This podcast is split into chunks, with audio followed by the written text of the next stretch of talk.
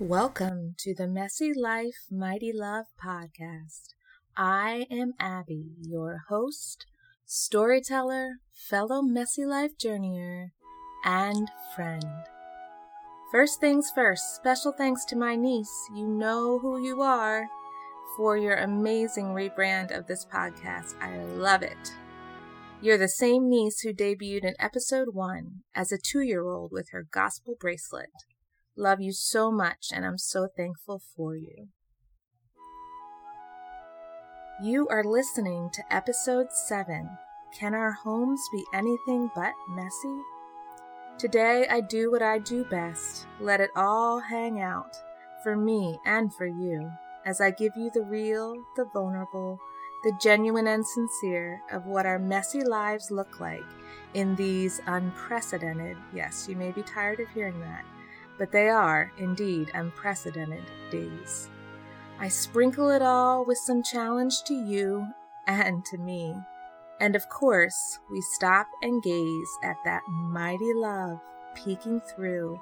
We hug it tight today, and we let it come in the midst of all of this crazy mess.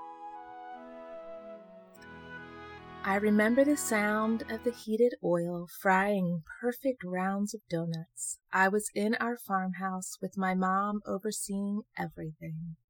There was the delicious sweet smell of fried dough. Funnel cake, anyone? Mmm. And all over the downstairs, on tables, counters, and windowsills, were drying donuts. It was life spilling out, and magical how all of this yummy was created. Since I don't have my mamma here to ask her how magical it was for her, I will just guess. It probably looked like a good idea, one of many, oh so many, she wanted to teach us so we all could do them one day as mammas. But the reality was how the process was way longer and way messier than she expected. It took up the time between morning and evening chores, with some kind of lunch and dinner needed in between. Since my twin and I had never done this before, it was not an independent activity, and hot oil was involved. I only remember this donut making happening once. I could be wrong. My sisters can correct me, but I only remember it once. Maybe because of what I have shared above. Great idea, magical to a child, but a lot of stress, mishap, and possible danger laced through it. In short, it was a mess of a thing to attempt, and I don't know if my mamma would say she was glad she did it, or rather, what was I thinking? I don't know about you, but I have had many what was I thinking moments in motherhood. What was I thinking to do this experiment when dinner needs to be cooked and now there is food coloring and flour everywhere? Can I even get that food coloring out of my laminate countertops? Brilliant. Yes, letting him use the curtain rod as a sword seemed like a good idea, or at least a fair one. Seriously, it did? Not my best moment. But then the whimsical puddle jumping alongside that darling boy was worth it.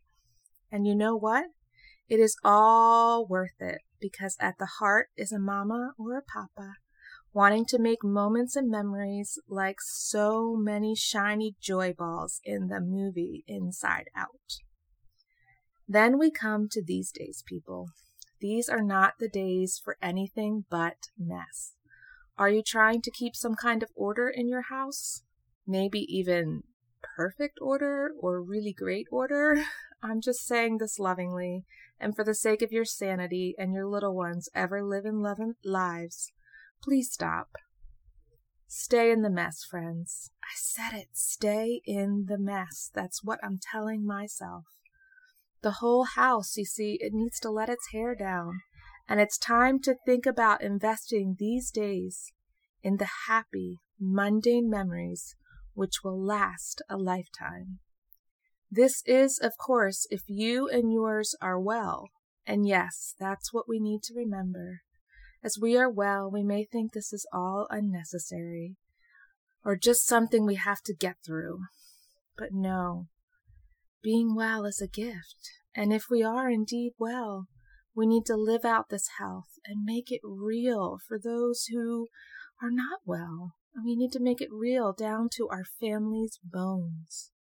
When flour is dusting all, when food coloring or acrylic paint is under our nails, when we are doing experiment number 150,972 in that science experiment book for at home experiments that we got just for this time, we need to remember these days, this life.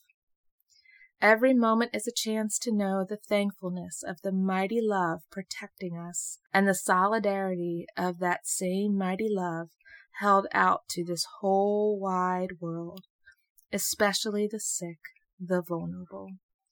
We are home of His mighty love, and His mighty love makes a home in each of us.